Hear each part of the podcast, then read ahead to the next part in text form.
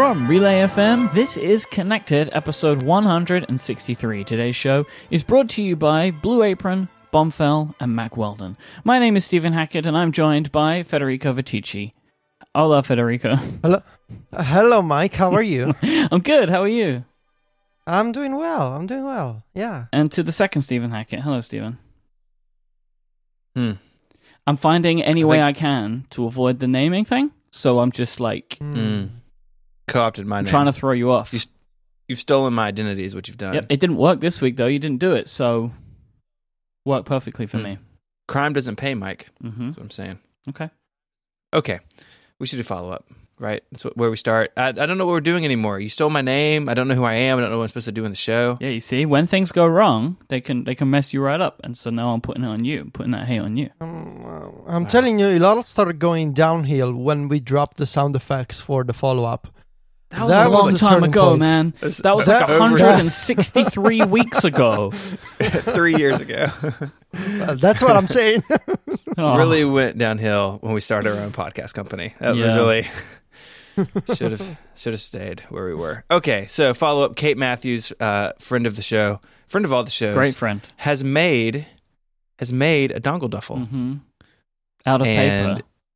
out of paper. There's a Ethernet Thunderbolt dongle in one of these pictures for scale.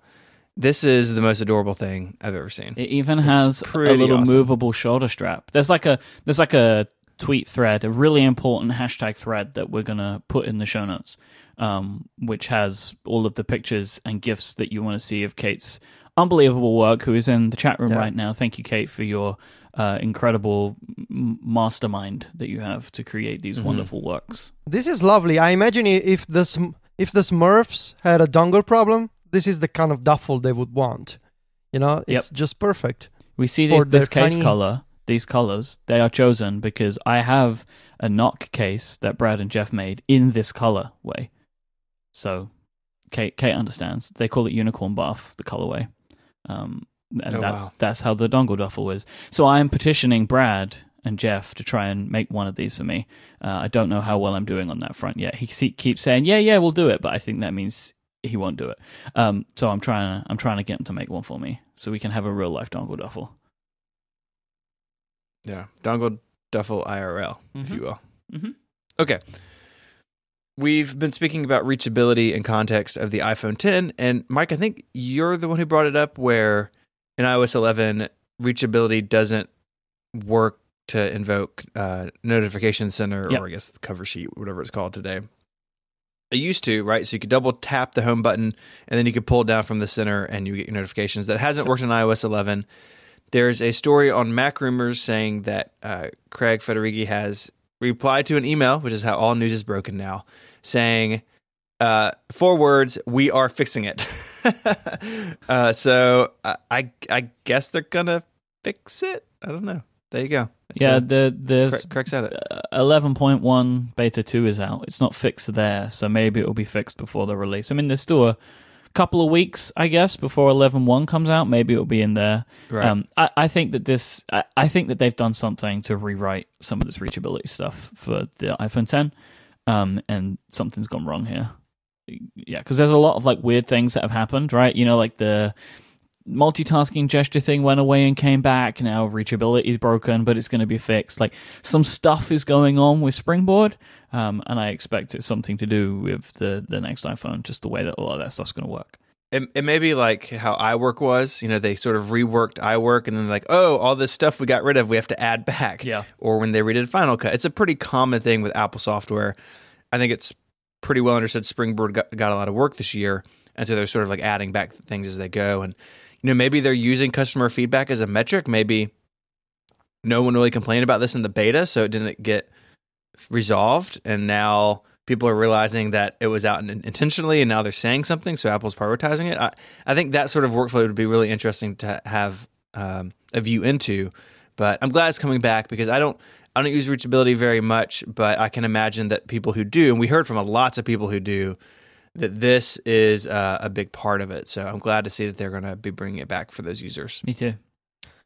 Yeah, I think Mike has a point about that something is going on with Springboard because even if you look at the second beta of iOS 11.1 and the way that they brought back the 3D touch um, gesture to invoke the app switcher, it's obviously different from the previous version and it's kind of inspired by the iPhone 10 in that not only can you press longer to open the full app switcher, but you can press slightly and then swipe to just navigate between apps, which is kind of inspired by the same gesture on the iPhone 10. And it seems to me like they're sort of trying to rewrite the entire stack Yep. to make sure that it's somehow consistent between different iPhones. Even if, of course, on the iPhone 10 it's all gestures, and on this, you know, on the iPhone 7 and on the iPhone 8 it's still 3D Touch and the home button. But I think they're sort of rewriting that for consistency, which explains why they didn't have the time to do so this summer with the 11 beta phase. hmm Yeah, I can I can buy that. So, uh, moving on to another iOS feature, Do Not Disturb was a big topic last week. Uh, Kyle pointed out that you can have Do Not Disturb override for individual users. So this is, I guess, it works in conjunction with the favorites list or sort of on top of the favorites list. Um, you can allow someone to be in that emergency bypass list. Uh, I don't know if this is new in 11, but uh, it's it's there. He pointed it out, so I'm going to say that it's new and that he discovered it. How ugly is that UI? It's the worst. It's Look at that little bad. popover. It's like you're looking at, at the contact entry, right? In case you can't see the picture. Um, and you hit where it says ringtone, and then like a mini, I don't even know what you'd call it, like a mini scrollable list pops up in a popover. It's a really just not good looking uh, piece of UI. There's so many lines, all right, and none of the lines match up, right? Obviously, because it just, yeah, it's bad. It's bad news. Uh, but it's there if you want it. It's a good feature to have. It means that, like, you don't have to have your doctor in your favorites list, for example, right? like, you, because I don't need that. Uh, but now you can do that. But now you can set them as a as an individual. Uh, we also got some feedback from Maurice and JXPX777 on Twitter that the old Sony Ericsson phones had Do Not Disturb based on context as early as 2005. So you could set up profiles like home, meeting, etc. And the phone would automatically switch to the meeting profile, for instance, when you had an appointment on your calendar and then switch back at the end. Basically, the exact thing we talked about. Sony was uh, crushing this game in 2005. This makes me quite sad that in 2017 my iPhone can't do this. But uh, there you go. Sony Ericsson once again leading the way. Is that once again? Is that once again? Why? Man, why those are we phones were once again? awesome. Okay. They were they were awesome. You never had a Sony Ericsson phone? I used to have Sony Ericsson great. Walkman phone. Oh, Yeah. wow. Yeah. It was Like it was the great. precursor to the uh, the rocker. Man, I think it was actually. It was like black and orange. Uh, W. Oh, uh, yeah. it's W something. It was one of the W series ones. I'll see if I can find it. Oh, well, here it is. It's the uh, W eight wow. Look 10. at this. W eight ten I. That's what I had. That I can get one for thirty five dollars on eBay. Why do you want that though? Don't start branching out into you. Sony Ericsson products. I'm gonna give it to you. I don't want it this. though. I really don't want it. Like I, it was great when I had it, uh, but I don't need it anymore. Like it had a it had a camera on it, a two megapixel with autofocus camera, um, and it had some Mm. games on it as well. Like this was the phone that I had before the iPhone. Like this was my last phone before the iPhone, and I love this phone. Yeah. Well, yeah. Of course you did because it had cool Do Not Disturb features. Of course. I don't think I was worried about that, but sure. I mean, you had a lot of meetings in 2005. Yeah, of course, a bunch of Android phones can do this. We heard from a bunch of people. Yep. Again, like it's time for Apple to do something. Mhm. Like that's the moral of the story here. Come on, Apple. It's uh, there's no excuse. Talking about it being time to do something, Federico, does Google Docs have drag and drop? Um, I'm gonna say that in Italian Mhm. if people can understand. No, Okay, great. So if Can you people say that can more slowly? Yeah, just so we louder can make so sure can people can pick it Let's up. say maybe even mo- with more of an Italian accent and Yeah. pronunciation. hmm Yeah. No, Okay, great. no. So if people Yeah. can translate what that means, then they'll get the answer Yes. for themselves. It's like a treasure hunt. Yeah. Yeah. Google Translate should be able to to figure out that that it's Italian. I hope so. uh, so we do have a couple of announcements here at the end of follow up. Uh, we will be live in Chicago on Sunday. Uh, unfortunately, tickets are sold out, but if you have a ticket, we will see you Yep. uh, Sunday from six to eight p.m. This is going to actually be the the first real live recording of Connected. Like the first. Hey, what do you actual mean time. real? Because the last time we did it, we were only all together for like 15 minutes. Oh, okay, Yeah. but that was real though. right? It's not a connected if John Siracusa is in it. Yeah, exactly. and Grey and Jason and Rella, everybody was in that thing. This is going to be the first time that the three of us sit down and do a full show with follow up and everything. Mm-hmm. Oh, we're gonna do follow up live. Follow up live. We are. Can I'm, people uh, follow up from the audience? Is that is that No, possible? Okay. absolutely. silence not. from the audience. Okay. Don't, don't want that. just just asking, guys, and I need to be Mhm. upset. We're going to set that precedent now. Yeah. Uh, you can throw flowers at us at the end, though. Yeah. That's that's fine. And Federico Uh, uh, will allow underwear to be thrown at him too. Hmm. Uh, wait, what? Nothing. What? Nothing. Okay. cool. Okay. You should be there on time because there's going to be a special opening act, maybe potentially. Yep. Most most definitely. Yep. And um, for the Friday before, so Friday, uh, October thirteenth. Is that is that Friday? Spookiest day of the year. Spookiest day of the year. We are doing a meetup at the Field Notes headquarters in Chicago. hmm There's a link in the show notes to a Facebook event uh, that has all the details in it.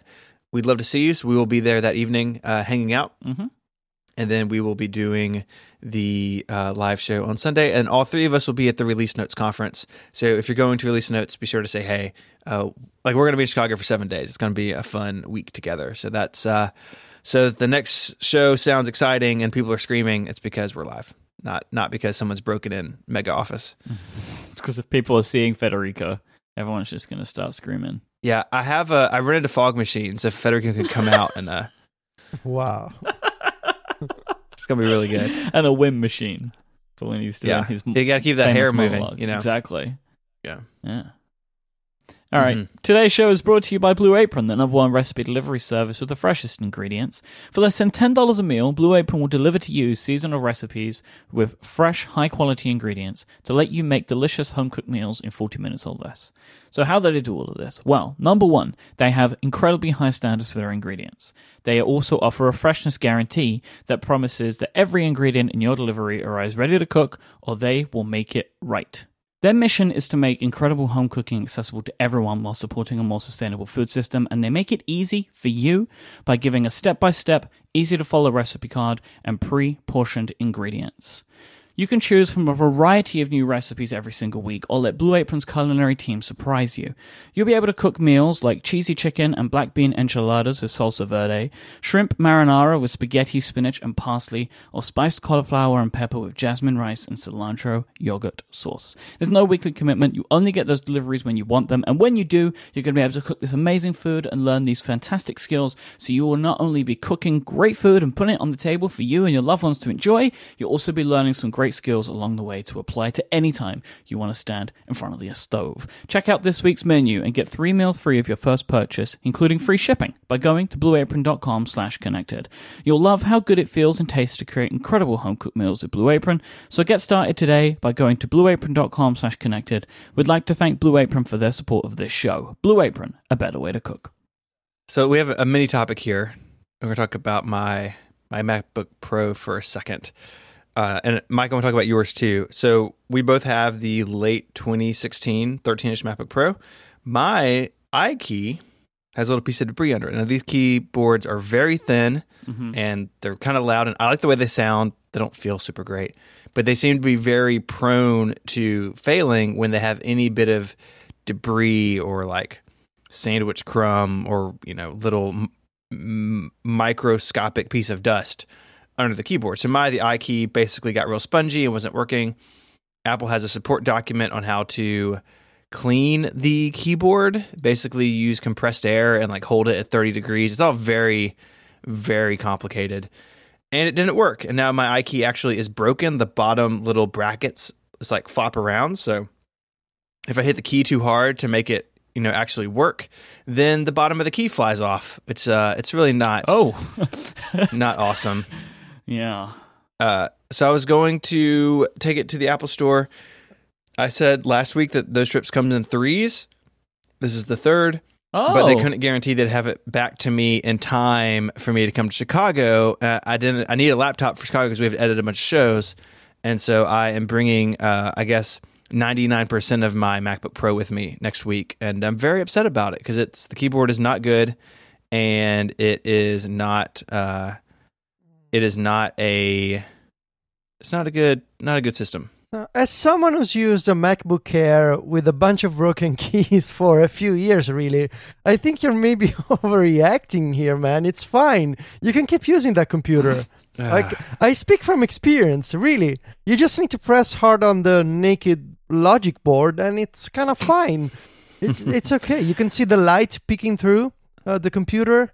It's actually kind of dope. Like it's a, like, it's one of the like when Nintendo used to make the transparent Game Boy, and you could see the inside. Mm. You know, that's Yeah. basically the same visual. Really, basic. Yeah, you should actually pay more to get that kind of look Mm. on your computer. wow, maybe Yeah.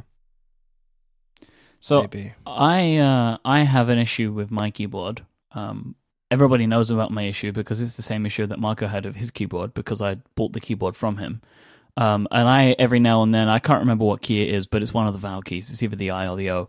Uh, it gets it gets stuck every now and then in the same way, right? Like that you have, Stephen. But it's not so bad. Like I don't have it every single time. I probably would if I used it every single day, right? Like it would be a problem that would hit me more but I do notice a weirdness to the keyboard at points where it's like, oh, this doesn't feel right, like something's lodging this. There is a there is a problem. There is a widespread problem with these keyboards. Like it is a thing. Um, there are lots of like personal reports, but the amount of people that I've known this to happen to, it shows there's an issue, especially as well when Apple creates like a specific K-base article for this, right? Like it's very specific with very specific instructions and images, um, with MacBooks that appear to somehow be glued to somebody's disembodied arm. Uh, when they create something like this, it is a an obvious problem, right? Like hold your MacBook, hold your notebook, your Mac notebook, Mac notebook at a 75 degree angle, so it's not quite vertical. Use compressed air, like all of this stuff. I think it shows that there's something going on there. Mm-hmm. It's not. It's not a good situation. It's it's frustrating. So I, I'm curious with mine because the tabs are broken. If they're going to give me grief and try to charge me for it, which I would, I I'm not going to take well. Uh, but hopefully they'll be okay. I've I've talked to some people who've had similar failures, and Apple basically seems to take care of them. It's still under Apple Care, obviously. So hopefully it will be pretty painless. But I expect to spend you know several days without my laptop pretty soon because the iKey's broken. I can't live like you, Federico. I can't. I can't do it. I don't have. The, d- I don't have the the patience and wisdom that you do. Yeah, it was really not wisdom. It was just I was too lazy to get a new computer. There it is. Uh, but yeah, I get like seriously, you use uh, your MacBook all day, and if something, like, I mean, I was at the beach, I was on vacation, and my iPad was bent, and I drove back from my vacation to Rome just to exchange my iPad because I just Yeah. couldn't live with it. So I can imagine like if this kind of thing happened to my main computer, I would exchange it right away. So I totally understand. Uh, Mhm. And it's also not a good look. It looks ugly, and I'm so relieved that I'm now using a new MacBook Pro. I mean, a 2015 one, but still, the MacBook Air, uh, the, the corpse of the MacBook Air really is in my closet, uh, you know, kind of in the back, so I don't see it. It's really sad. It's really sad. Yeah. It's sad. hmm Uh, let's talk about Sonos. We've been discussing the uh, Amazon Echo a bit over the last few weeks, and we knew that this event was on the horizon. Like Sonos announced this event in like August or something like that, um, and it was pretty obvious based on the invitation, which was a mouth was the image. that They were going to be do, doing some kind of spe- smart speaker stuff. I'd assumed that it was an Amazon related thing, and it is. They have a new speaker called the One, which is mostly the same hardware as their previous Play One speaker, um, which is just this nice little self-contained unit. Do either of you have a Play One? Uh, no, I sold mine like a year and a half ago. Is the Play One like the the one that looks like um like a HomePod, basically like a smaller HomePod? Yeah. like the sta- the standard one. Okay, yeah. I have I have the one in a box Uh-huh. because we don't use it anymore. Okay. but yes, okay, yeah. Why do you? Why did you both get rid of it? By the way, I'm interested to know. personally it just was so annoying to have to use like a separate app um i think silvia and i would have used the sonos a lot more because we love the audio quality but being unable to um to share music directly from the apple music app was really annoying. So you know it was too many steps and there was always something you know we needed to refresh or like to mark certain things as favorites. And the ui was really different from apple music. And silvia has no time for this stuff. She gets really she gets really upset when she when she has to learn new apps or new systems um, so i just got rid of it and i'm probably gonna sell it because it's you know it's useless in a box um, i don't know maybe maybe if we and this is a topic for I guess next episode but if we are going to switch back to spotify it really depends on Silvia what she likes best. Uh, but I think they have the the Sonos playback built in now. Maybe I'm not sure. Like you can you can beam wireless audio directly from the Spotify app. So I'm not sure how that works today. Yeah, um, yeah. But, Spotify has the ability to play on speakers. Like I think I can play on my Echo, like if it's connected. Yeah, yeah, yeah, uh, yeah. That's great. Like the Spotify Connect thing. Uh, I know that it works for the Echo, which we really like. I'm not sure if it works for the Sonos Play one. Um, but anyway, the main problem mm, a few months ago was that Apple Music had no Sonos option, which is kind of strange because they have this partnership, right? You can connect your Sonos to your Apple Music account. And I and I assume that eventually we will get like a Sonos option in the speaker UI of of Apple Music. But I guess with iOS 11 and with AirPlay 2, we know what's happening. That basically Apple wants everyone to use AirPlay 2 instead of like custom integrations. So mm-hmm. that's probably never going to happen unless Sonos adds AirPlay 2 support, um, which I think they announced, but not in the Play one. It's they're adding it to this to the one along with yeah. a lot of other so, stuff. But before we get to that, Stephen, why did you ditch the Sonos? Basically, the same reason as Federico. The sound quality was great, but at least at the time, using the app was really frustrating, and you couldn't stream anything to it, so you couldn't right. listen to podcast on it really at all. Um, it just didn't fit with what I wanted, so I got rid of it and I replaced it with the Echo that we still have in the kitchen. So this new speaker, the One, um, seems like Sonos' answer to everything. Is effectively what they're yes. doing. So it is a Sonos, and you can use it as normal with the Sonos app and connect it to your Sonos system. Like you can do all of that. But also, it currently has um, the Amazon Assistant, the Amazon Echo Assistant in it. Uh, it's going to be getting AirPlay 2 in 2018 and the Google Assistant in 2018. It is unclear right now whether you can run both the Echo Assistant and the Google Assistant at the same time. So, like, if you can have one device and just ask for different trigger words, it they haven't confirmed that anywhere that I've seen yet. You know, it might be a choice or it might be both. If it's both, that is an incredibly compelling product. Um, it's $199 available for pre-order right now, shipping on October 24th. So there are things that are yet to be known, right? Like how good are the microphones? Are they going to be as good as the Echo? Like how good do the speakers actually sound? Like everybody says that the Sonos speakers are better. Like I mean, I don't know. I haven't ex- experienced one, but like it's going to be. I think the proof is going to be in how it performs. So, Stephen, I noticed that you'd put in here. Um, a, there's a note that like Spotify support is coming. It's not available right now, but it's coming, and currently they can only use the Amazon stuff.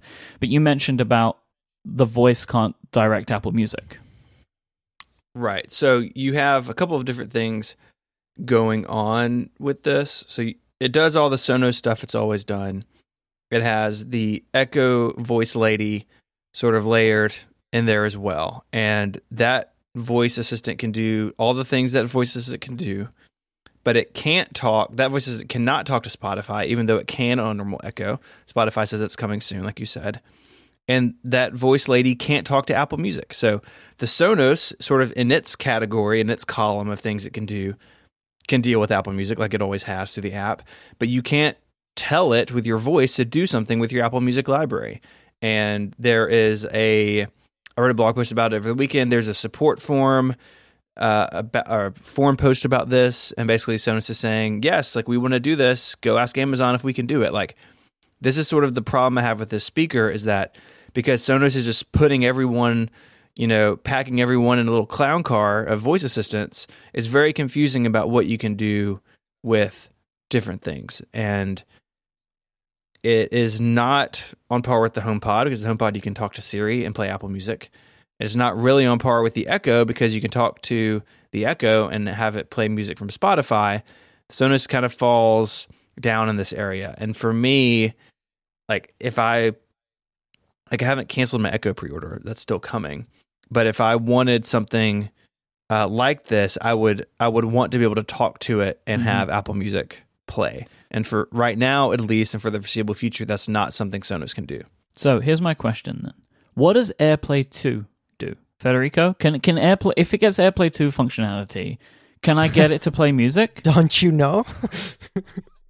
I mean, I you read I don't. these. I, I don't recall. I don't remember everything. I read it one time. okay, so it's basically um, it builds upon the old AirPlay protocol. So it's a spec that Apple wants apps and uh, accessory makers to adopt. And among the main improvements, there are um, enhanced buffering. So uh, let's say that you have multiple speakers around the house and you want to, you know, you want to walk around the house. Previously, AirPlay would buffer like 30 seconds of audio.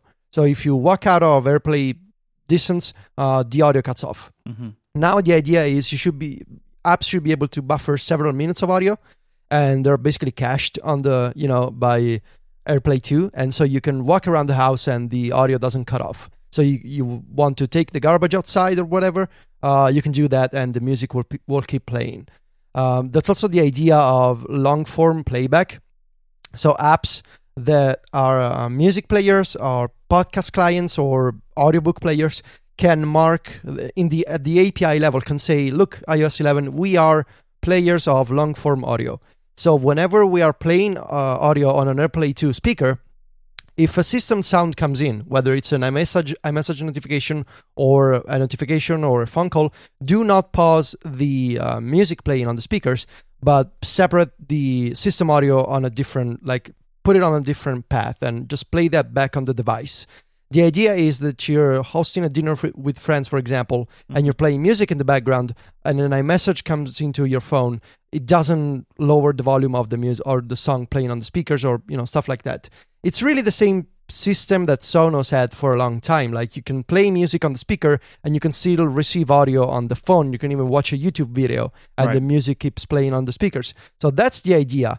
Um, and from my understanding, I talked to Apple about this. There's a bunch of hardware makers that will need to re- to release new hardware for this, but also a subset of existing ones that either have been working with Apple over the past few months that can issue software updates for AirPlay 2. So it's a combination of both. You either require new chips inside the speaker, or if you have a compatible chip inside, you can release a software update. You know, I guess with iOS 11.1, I'm not sure. I haven't seen AirPlay 2 support in the beta yet, um, but that's my assumption that it's going to launch at least before the HomePod arrives. But does AirPlay 2 give the third party speakers any ability to talk to Siri by command? I don't think so. Because that's what like Sonos are kind of saying in all of their press stuff. Oh, you'll be able to talk to Siri.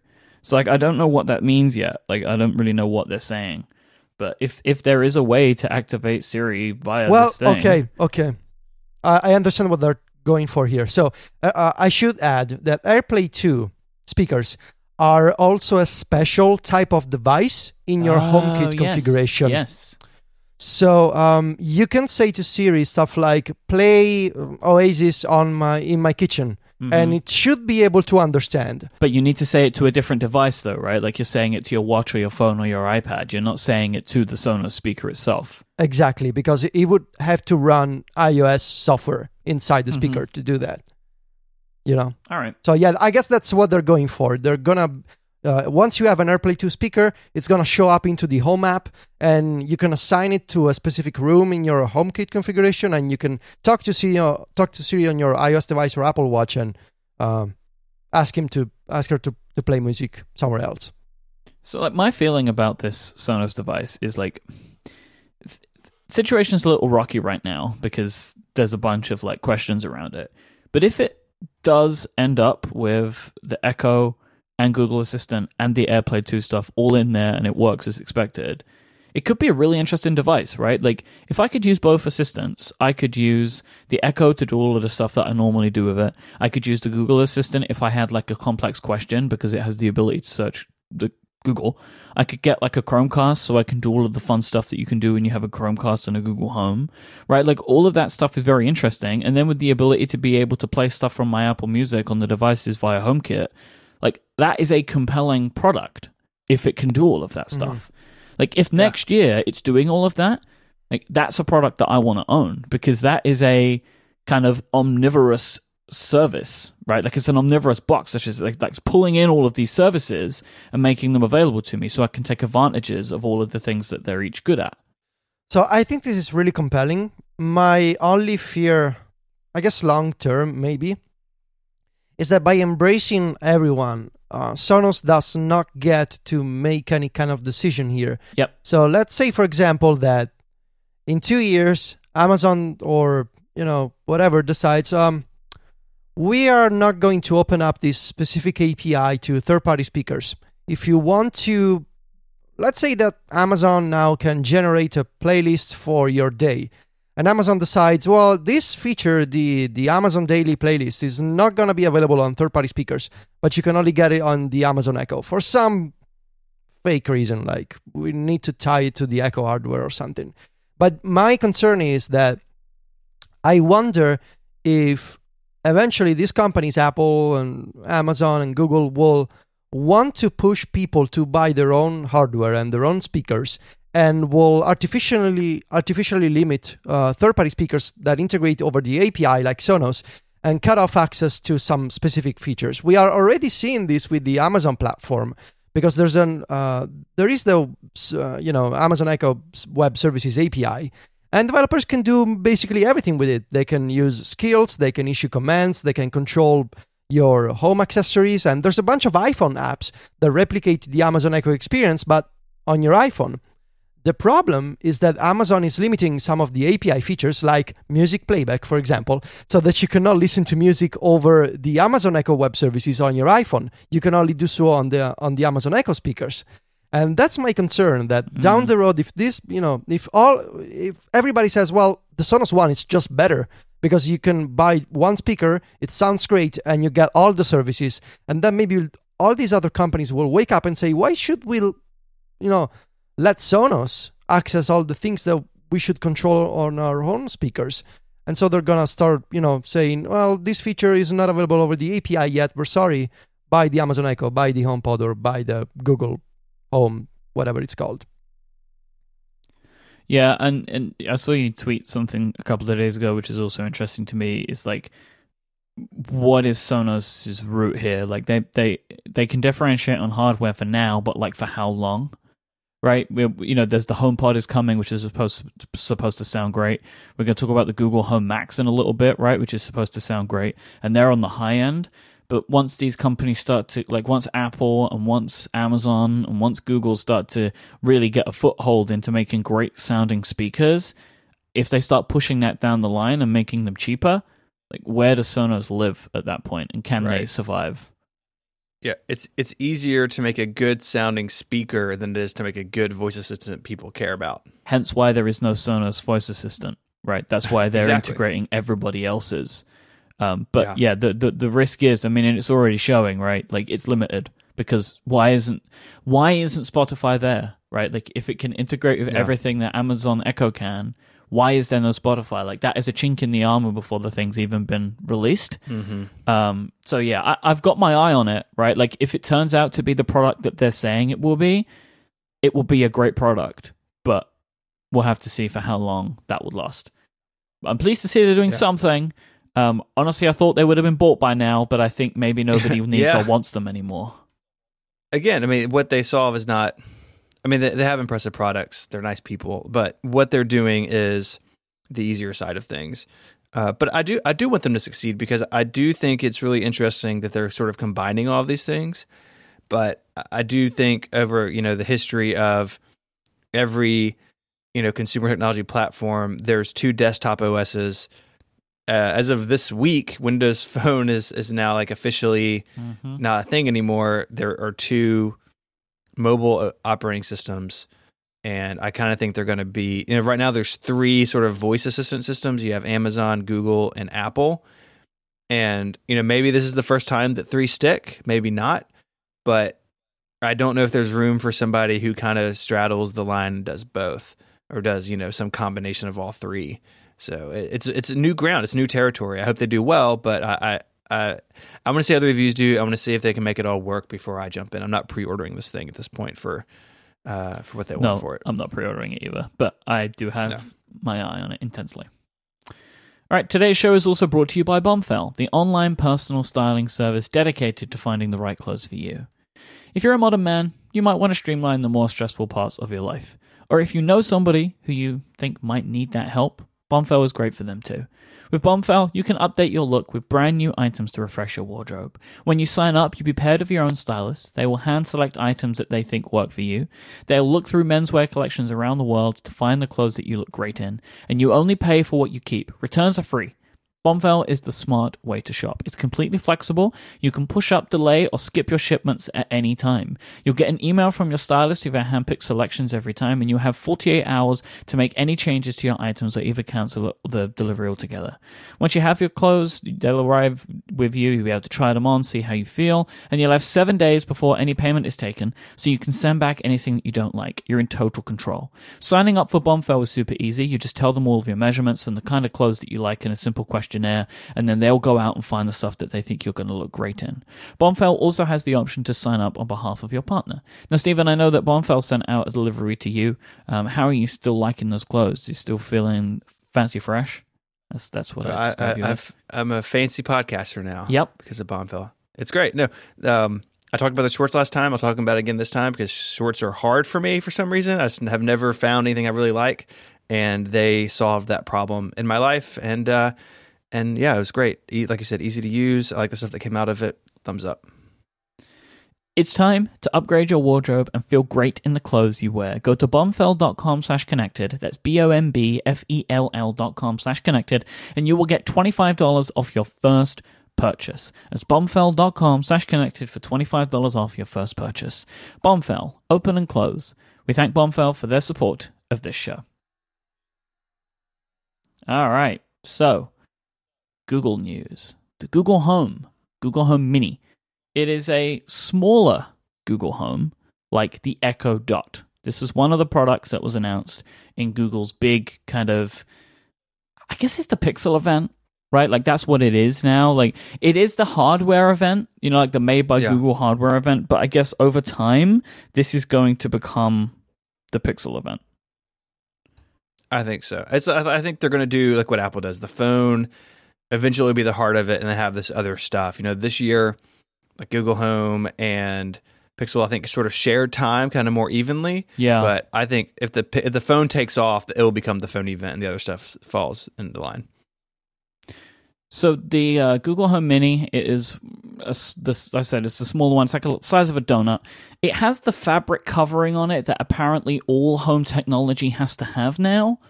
I don't know what happened. Like, is this the thing that happened? Why does all smart home technology have a fabric on it? I think it looks nice because it looks softer and more gentle and not like a, a machined piece of, you know, black plastic or aluminum mm. sitting in your kitchen. It feels more organic. I like Do it. Do you have any yeah. other items in your home that have fabric on them that sit out? Uh, that's a good point. Like, it doesn't blend in. It's just is it's such a different type of design. It's fr- friendlier you know, more approachable. Sure. You won't touch I, it.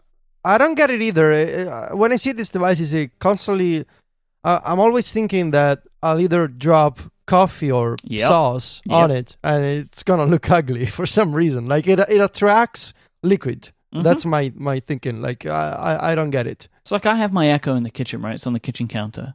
It's kind of gross now, right? Like because it's just in and around me cooking all the time.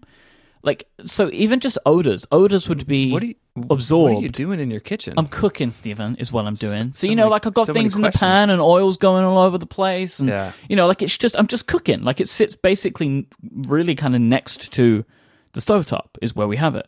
But like just just odors, right? So like smells would be retained by the fabric. I don't know. It just yes. seems like a strange thing. like I, I say, I understand why all of these products have this kind of soft fluffiness to them.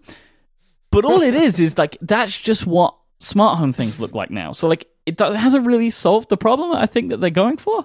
Like you're gonna have to put your Echo in the washer, Mike. That's what they want oh, you to do. Oh, like at least the Google ones come off, right? So like you could like the home yeah. one, the Google Home ones, like you can twist that base off and put on a new one. I guess you could clean it maybe, but It's like the Echo. The Echo's all soft. The HomePod's got this soft covering. The Google Home Mini's got this soft covering. Everything's got it. It looks like all of our home devices are going to the gym. Is the HomePod cloth? It's got that thing around it, right? Like I don't think that that's a hard material. I think it's like a No, cloth. In my brain, that was like metal, but I guess I'm looking at the pictures. Yeah, it looks like looks cloth. like a mesh to me, like a like a cloth mesh type thing. yeah. So the Google Home Mini is forty nine dollars. Um, so it it is the Echo Dot, right? Like it's Google's Echo Dot. Um, Totally. it does look cool. Like it looks it it looks nice, right? Like it does look nice. Uh, the Yeah, the mute switch of the cloth. looks silly. Like the, the where the mute switch is, and that doesn't seem great. I watched uh, MKBHD's video of it today. So you can ask the Google Home to mute, right? So you can like via voice, you can say please mute. But then Yes. to unmute it, if you want to use the switch, you have to put the switch into the mute position and then into the non-muted position to get it to unmute, which Hmm. is not No- ideal, Not great. right? Like maybe just take away the ability to do it by voice. I don't know, or like make it a button rather than a switch because then the button state could change because it's not. You know, it's not physical if you're just pressing the button. I don't know, but yeah, I just thought that, that that's really strange. But as always, MKBHD did a great video on it, so you can go and watch it. Um, this is a this is an interesting product, right? One of the things that they're doing is uh, we're going to talk about the Pixel phones in a minute. They're giving these away to people for a limited time. Like if you buy a Pixel phone, you just get one of these. I can't believe that Google beat Amazon at giving away their small home assistant for free. Like the whole the, for for such a long time, I've been wondering when are Amazon going to give Echo Dots to Prime customers? yeah, just just they throw them out into the into the ether, like a Mardi Gras. You know, they throw beads of bead necklaces. Well, just like when you sign up, right? You sign up for Prime, you give them like $120 or whatever, and they just give you Yeah. one, right? Like I'm I'm really surprised that they haven't worked that out yet because that is such an Amazon thing. It's like that Totally. new Echo Plus comes with a Hue bulb, right? Like yeah, that's that's perfectly Amazon. But so I'm really surprised that Google beat them for that, like to just give it to you when you get uh get one of the expensive new shiny phones. Well, the Mhm. problem is that you need to get a Pixel too. So the the Oh, concept don't- of giving it away. Well, but It's- why, why is that? A, why is that a problem, Federico? No, no, no. Let, give him the ground to troll. All right. so we can shoot him I'm- down. I'm just saying that it in the past it wasn't easy to get a Google Pixel phone. And, you know, we've all seen the problems with people. You know, you go to the Mhm. website, there's not even an option to buy a Google Pixel phone. It They doesn't changed ship. that. And, They changed that. okay, okay, so we'll see if it goes well. So not I'm only have they that- said, not only have they said that they are going to do a better job, like they were like mea culpa on the stage, right? Like we did not do a good enough job of making these. Yeah. We're making more, but they did also make a change to the Play Store, which is dumb. It should have been the case. If it's out of stock, you just put your order in and they'll ship it to you when they got it. Previously, it was just like, eh, no dice, which was dumb. It's a silly way to deal with things, but there you go. You can do it. Right? If you want to, you can go on their website, and if they're out of stock, you can just buy one, and then they will send it to you. But yes, I get your point, Federico. They were difficult to buy. Mhm. Mhm. So Yeah. they, they also unveiled the Google Home Max, which sits on the top state, top end, right? Um, this is the HomePod competitor. It has two 4.5 inch woofers and what Google is calling room filling sound. And they spent a bit of time talking about this. So they're doing some stuff to adapt and form the audio to fit the speaker's placement in the room. So it understands the room that you're in, right? Sounds like the HomePod for this. Uh, but then also, like they were saying stuff like if you put it on a, if you take the speaker, you put it on a shelf, and the shelf is next to the wall, and you put it in the corner, you kind of give it a minute, and you hear the audio change because it's kind of scanning the room, it's understanding where it is, and then it kind of forms the audio to match the room stuff. So they're also, as you can imagine, putting all of their machine learning abilities into this. Like, uh, yeah, it's kind of this big effort, right, that Google is doing, as they always are. You know, they say machine learning a million times on stage, um, and they're kind of building this speaker to try and do its best to fill any and all rooms. Um, Google also showed two of these being used together, which is a question that people have asked a bunch that I've seen and about the HomePod. Like, can you use multiple HomePods to get stereo sound? Well, we don't know the answer to that yet. I don't think. Um, did did they did Apple talk about that? silently googling in the background. Okay, thank you for doing that. But the the the, the Google Home Max, like they explicitly showed you could do it. They also did something which I kind of like. It has a, an audio jack, so like they show it with a turntable. It's like you can you can listen to your fancy hipster records, and then it will still do all of the room filling sound stuff, right? So it's it does its best to fill the the room, but you're using you're able to play with the setup that you have, which I kind of liked. Um, $399 US only for now, shipping in December. So, this is $50 more than the HomePod, which is a curious decision, Mind boggling, really. but you do get a free year of, Goo of YouTube Red. There you go. Th- that's some of that money. Do I, uh, Apple, I don't think, are giving away Apple Music, or at least they haven't said, right? I feel like they should do that. You should get like a year of Apple Music if you buy a HomePod, I Yeah. think. Yeah, Like, can you imagine that that? should just be a thing that you get. No, you get a year of Apple Music, but you can only listen to U2. That's all it is. a year of you. They give YouTube Red, and Apple's just like U2 Red, and that's that's what they get, right? Oh, that's, that's the way that they. really Come on, It's good, give it to me. Give it to me. It was no, good. I'm get. You No, can have it. It's no. good. No, I disagree. But yeah, they should totally give it away. Um, especially because you know it's Uh, I think it, it, it's important with these speakers um, that they create a lock-in effect.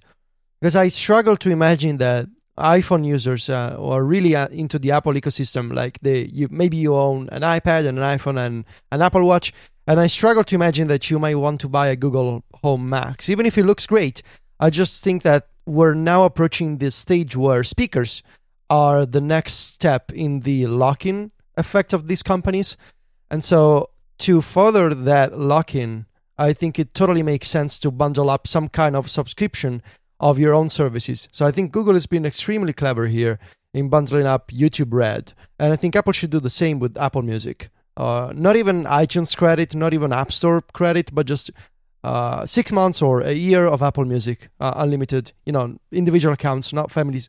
Maybe even a family plan, I don't know. But uh, I think they should consider the option. I don't know if this exists outside of the UK, like in other countries, but like there are certain networks that if you buy the iPhone from, they will give you six months of Apple Music for free. So like, it- right, yeah. This is. Do, do, do either of you have you seen this like in in Italy or in the US? Yes. Yep. Yep. Yep. Stephen, do you- does this happen in the US to your knowledge? I mean, T-Mobile's probably tried it, but I don't know for sure. Yeah. But like so, you know, it's not outside of Apple to give away Apple Music subscriptions for a bit. And and I do I really do feel like if you are spending $350 on a speaker for a music service, the music service should you should get it for free for a bit. Right? Like I feel like it's not fair otherwise. It's like $350 and then $9.99 a month. It kind of feels like a bit of a slap in the face. So even even if it's just a limited time thing, it's cool. Like, and I think a year is good for that, right? Like, if you buy a HomePod, I think you should get a year of Apple Music, like you do with the Google Mac, Home Max. So I wanted to know if what you two think about this product, right? Like, is this compelling? Have Google lost their mind? Uh, can they can they charge this amount of money for a product like this? Like, how does this compare to you guys when compared to the HomePod? Like, what do you think? Well, I think it's fine, and it depends on, again, what kind of ecosystem you're into. Uh, I think what we're seeing is that all the major tech companies are now making accessories and other kinds of hardware Mhm. to build on top of the smartphone. And so I think, you know, we're now seeing all these speakers come out. And I just see them as extensions of the main device that you currently prefer. So Android users will probably be interested into the in the Google Home uh, line, and Apple people will likely uh, want to buy the HomePod, and everybody else who maybe likes to tinker more and to have more integrations will probably go for the Amazon Echo line of products. Mm-hmm. Um, I- I think it makes total sense from Google's perspective to upsell their most loyal cus- customers on on a speaker, and I I I have no particular opinion on this because I just think it makes sense. Everybody's doing it, and I think I will get a HomePod uh, just because I I think we're going to stick with Apple Music and we we we own multiple HomeKit accessories and we we tend to use Siri a bunch and I just feel like the speaker shouldn't be intended as a Bluetooth speaker anymore but these smart speakers are just part of the ecosystem that you that you're part of. And so I would not buy a Google Home speaker as my primary kitchen or living room speaker as an iPhone user because I think you will st- somehow you will still get the best usage out of these speakers if you're on the native platform that they were designed for. Even if they support Bluetooth or audio jack connections, um, the tight integration between the smartphone and the web services and the company that makes them all, I think, is key to understand these speakers. What about you, Stephen? Does something like the Google Home Max interest you? Do you think that Google are going down a good path? I think they are, and I think if you are in that ecosystem already, then this is a a, a great product. I mean, if you want to have the Google Assistant, it's really this, and you and you want good sound quality, it's this or that Sonos speaker we just spoke about, and this seems like a surefire win over the Sonos. Now, for someone you know, maybe like me who's in the Apple ecosystem and pays for Apple Music, I'm not particularly interested in it, but I'm glad it exists. and I'm glad those people have an opportunity to have something high end with all the smarts built into it. I think this is a, you know, a, growing corner of the smart speaker market. You know, really, it's uh, to go back to the previous conversation. Only Sonos has been here before in the high end, expensive, high quality end of things. And by the end of the year, Apple and Google are going to have moved in. And uh, I, am curious to see if Amazon follows suit at some point. You know, the new Echo is supposed to sound better, but it's not one of these things. No, it's not. Um, so I, think it's a super exciting time for this corner of the market, and it'll be fun to see how it plays out. Yeah, it's like for me, you know, I'm like, oof, Google, that's a really expensive speaker. But I feel the same about the HomePod as well, right? Like, totally. I don't think that Google are doing something silly here because I think that they are very clearly, with the Made by Google line, positioning themselves as a premium hardware maker. Like this is the thing that they have. This whole thing is about. Like they are putting the effort in. They brought a ton of people away from HTC. Like they want to make a real shot at this. And you know, all reports say that their stuff is good. Like their stuff is really good. So this is just another thing where I think they're just they're just pushing in and being like, we can do this, right? Like we have the people to do this. We can make an amazing speaker, and we can charge you four hundred dollars for it. And, you know, I yeah. kind of am just like, ah, I don't know if these things are really worth that amount of money, but I feel the same about the HomePod. Like, I have no desire to get one of those because I think $350 for a speaker with Siri that plays Apple Music is way too much money. Like, I, I don't sure. think that that's enough.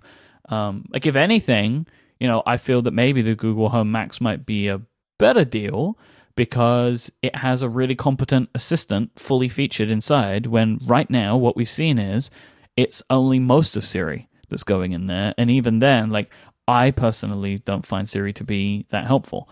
Um, but every time I've ever used Google, the Google Assistant, it's been great. I don't have a ton of experience with the Google Assistant, but at least the things that it can do seem to be a little bit more full featured, full featured than what Siri can do because it has Google search built into it.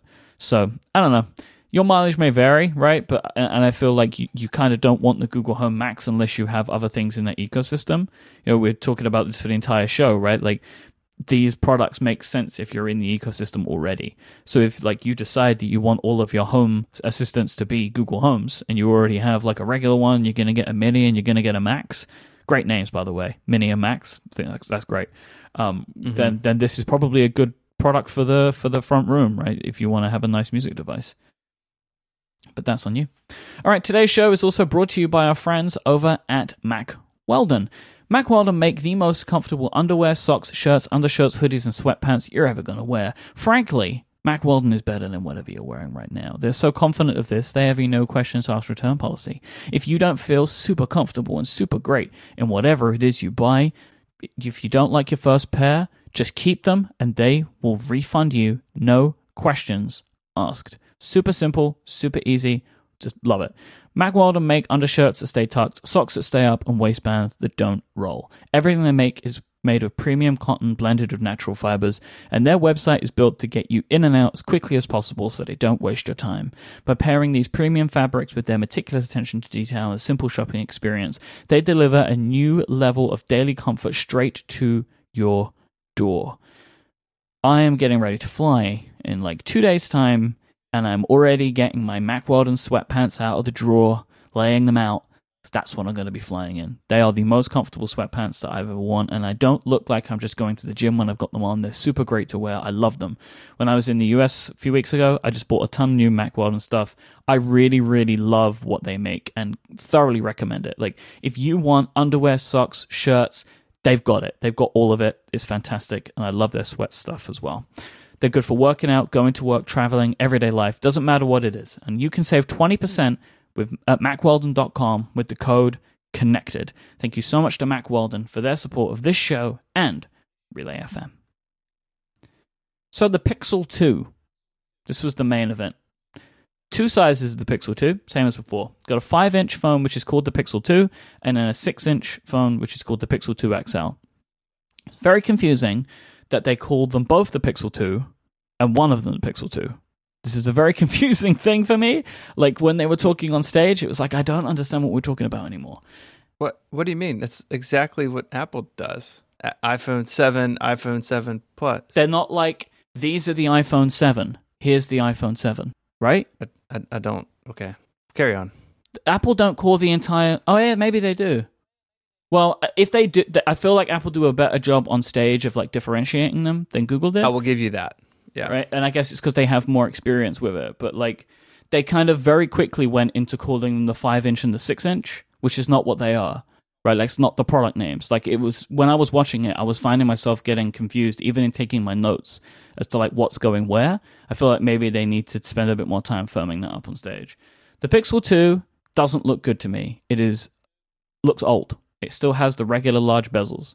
And the bezels, I mean, I, I have to get like a measurement here to check, but the bezels always look bigger on the Pixel than the iPhone.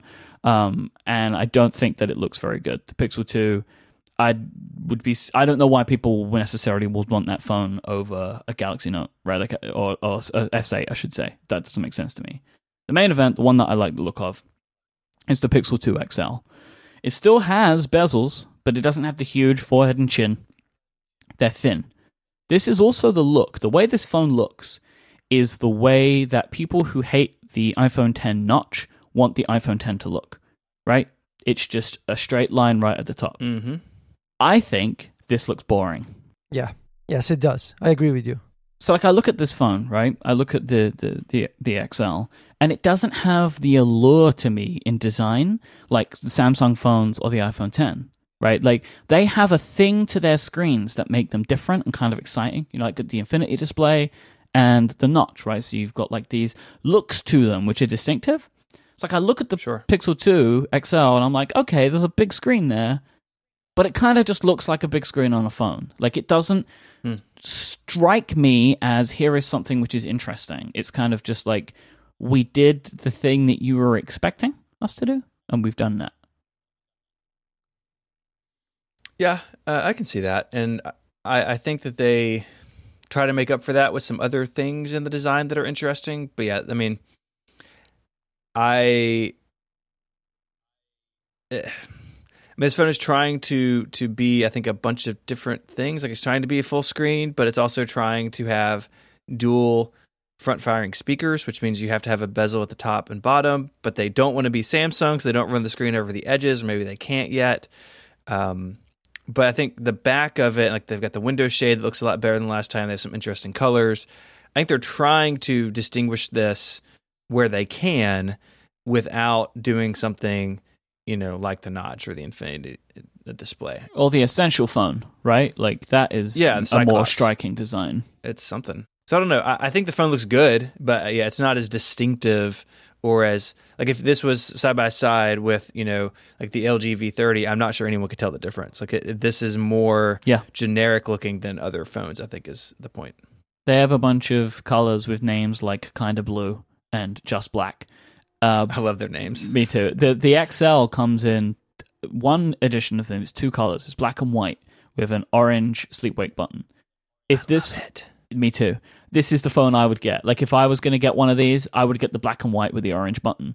But I Me know that too. Federico hates the orange button. Yeah, I really don't get it. Like, I I don't understand why why and and I'm counting Apple in this, but like why there's a need to add these colored accents to the default line of devices. Like I Like want the, my the red dot on the watch. Yes, I, I want my devices to be as neutral and unassuming as possible. Like I want them to be either plain black or plain white or just gray. Because I don't want colors. Uh, I, I decide if I want to add colors either via a band or some stickers or a case. But I, I don't understand why the default appearance of these devices need to needs to have these accents that a company decides play well together well, like I just give me a piece of plastic or just give me a slab of aluminum and call it a day. Like I don't want colors. I decide if I want to add colors. Like I, I just don't get it. I guess um I don't know. I'm turning into that guy. I, I just don't I just don't want this special edition whatever. Like uh, it's uh, it doesn't look funny or elegant to me and I want my stuff to look elegant. And Apple is also to blame here with the Apple Watch and the, the red crown I thought initially that it was distinctive and it was fine, but after looking at a bunch of pictures, it really there's no reason why it should be red because uh, other people that look at my wrist don't need to know that I'm that I have a cellular watch. It's not like I have an atomic bomb strapped to my wrist and like people walking around me need to know. Oh, look at the guy! It's got the red dot. It's, it's gonna you know better keep a distance. Like there's no reason why I should have that mark on my Apple Watch. And with the Pixel 2, there's no reason why I should have this colored button. Just because Google thinks that orange looks okay. I mean, Orange looks awesome. When I see stuff like this, I, I figure that like, you know, you're saying about like the neutral design thing. I, I think maybe some designers don't want to make a device that doesn't have a thing to it, right? Hmm. okay. It's like this is this is why this phone you can get it in black and white, right? Like it's like they want to do a thing which is more than just black rectangle, you know. But by doing this, it's the same with the the red dot. I do agree that like you are making a divisive ch- decision, which might not work out to be the best in the long run, right? Like you are making a strong statement, which means that people might not like it. Like the blue one, the kind of blue one, that has a different blue color for the uh, the, the sleep wake button, which I think is more palatable to most people. You're already buying a blue phone, like having it just be a slightly different shade of blue to make it stand out is, is whatever. But on a black and white phone, to have an orange button, like you are making a very bold decision. Yeah, I mean, imagine uh, this is a slippery slope, right? Imagine uh, like now suddenly your television has a green bezel and your your espresso ma- mas- machine has like uh, has like a yellow line all around the frame, and yeah, your or light like bulb your light bulbs are purple. So like or like your iMac has flowers on the side of it or something. Yeah, pretty much. We were there like 20 years ago, Mhm. and I guess we moved on from that. But now, you know, add colors to whatever you think it's possible. eh, Okay, fine. And just I don't I don't get it. Uh, Ah, so uh, angsty. Apple opened the door. Google walked right in. This phone doesn't have a headphone Yes. jack. Comes with a dongle, but no headphones. This is Hmm. the thing that's like curious to me about this decision, and a thing that I find which is more frustrating. Right, like they took away the headphone jack, but the, they haven't really given you all of the options. They should be including USB C headphones in the box, but they don't. And I find that kind of like a, a frustrating thing. I actually, d- but I don't think though the previous Pixel had headphones with it either. Like I I think I, I don't remember. You know, you can correct me if I'm wrong, but the dongle solves part of the problem, but it doesn't really do all of it, right? Like you're saying to people either use a dongle or get USB C headphones, and I don't even know how many of those exist. It's probably like as many uh, Lightning headphones exist, which are not many, and you probably don't want those. Uh, their dongle costs twenty dollars if you need another one. This is twice the price of Apple's dongle. Headphone jacks, they're like, this is it. They're gone. They're dead. Uh, They're they're raking in those dongle dollars. hmm You know, and it's mm-hmm. like it's easy to say like basically a massive part of Google's ad campaign last year was making fun of the fact that that the headphone jack was gone on the iPhone, and now they've done it. Okay, this is how it works, right? Like this is just how it works. Like they took a swipe at Apple this time by being like, all of our phones have the same specs. Like we don't hold camera stuff for different devices, right? Like Google still takes swipes at Apple because that's where they are. They kind of have to, right? Like the fans enjoy it, the people that they're talking to enjoy it. I get it. They are in an underdog position, so they take swipes at the big dog. Like that's that's how they do it. But it is a funny thing to me to see like now now everybody, you can all come to the no headphone jack plane like the rest of us because this is just how all phones are going to be over the next few years. They're all going to lose them. Always on display is a feature of these phones that I really wish that Apple could do, um, especially now that Apple's going OLED because these phones both have OLED screens in them. Um, so you get the time and date always on the screen. You get little icons for the applications that have notifications. And something which is kind of incredible, it has a persistent now playing thing. So it's like automatic Shazam. If you are in a room and the room is playing music, your lock screen will tell you the song. You don't have to ask. And it's doing all of this Yeah. on device. It's not sending any information away. Machine learning. That's amazing. They're matching it against their system. That seems like a silly feature. Why do you think it's silly? What? Uh, who, who needs Shazam on all the time? I would turn this off the second I got this phone. But how does it hurt you though? I don't want to. I just don't want to see it. It's clutter But it's on a screen don't which is off. until it's on. Until you look at it, then it's there. Mm. Oh, oh man. It just seems silly. You can call me an old man after after he yells about the orange button. Come on. Okay, you're both old men. Come on. I'm arguing about like a f- like a f- permanent physical uh, mark on a device, and this is like a useful software feature. It's not like a useless orange dot or whatever. Like, yeah, this has a this has a practical purpose, which also being software you can disable. You cannot disable the red dot on the crown you know, unless you want to Get a run some sandpaper on it. I don't know what you want to do, but Watch dots. yeah, I mean, this is this sounds amazing to me, and I'm honestly surprised that Apple isn't doing more of this. I know that Siri, in theory, should be able to identify songs, but that has never ever been as reliable and accurate as uh, Shazam or SoundHound are, in my experience. So this is pretty incredible, especially if Google is doing this on device with Yeah. their. A, a, this is this as someone who constantly like I'm watching a TV show with my girlfriend or a movie, and I'm constantly reaching out for Shazam on my iPhone. So this is pretty much a teachy feature right there. That's amazing. Chichi feature. Hmm. Squeeze for assistant. Do you guys want to do that? You Mm. squeeze the phone, Google Assistant comes up. Wow. I don't know about this. Okay. Like, I don't know about I mean, this. okay. It seems really Sure. weird to me, but like a lot of Android phones are implementing this now. Like, squeezing the phone seems to be like a thing. I don't know if I want to do it, right? Like, I feel like it's bad in all of the ways that 3D Touch is bad, but feels kind of worse. Right, like what I don't Does- like about 3D uh, Touch is like you're just smushing your fingers into the screen, and like this is like you're just Mhm. squeezing the entire. I don't know. It seems weird. It seems weird. I mean, it's it's a way to activate the assistant, but I don't know. I don't know. It's very strange to me. The camera got the highest DxO score again. Um, I don't really know if this means anything. I don't really know what it means. But there is this gallery of photos that I saw being shared around yesterday, which are which uh, photos and videos from the Pixel 2, which are apparently untouched. Um, and I believe that they are because, like, whatever, like they're fine. They look incredible. Like, just I can't believe a phone took these pictures. They are unbelievable.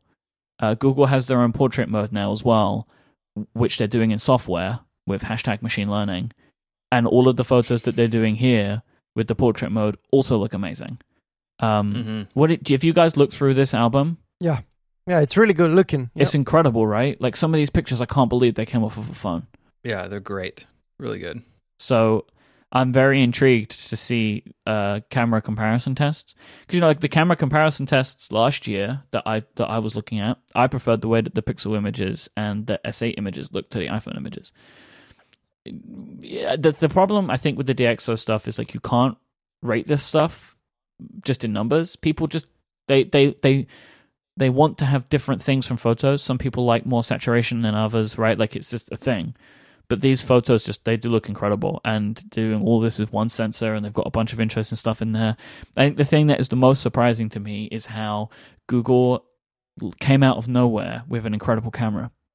Right? Like they made their first real phone and they and then they leapfrog everybody last time. Um, I'm intrigued to see if they're going to be able to do that again with this phone.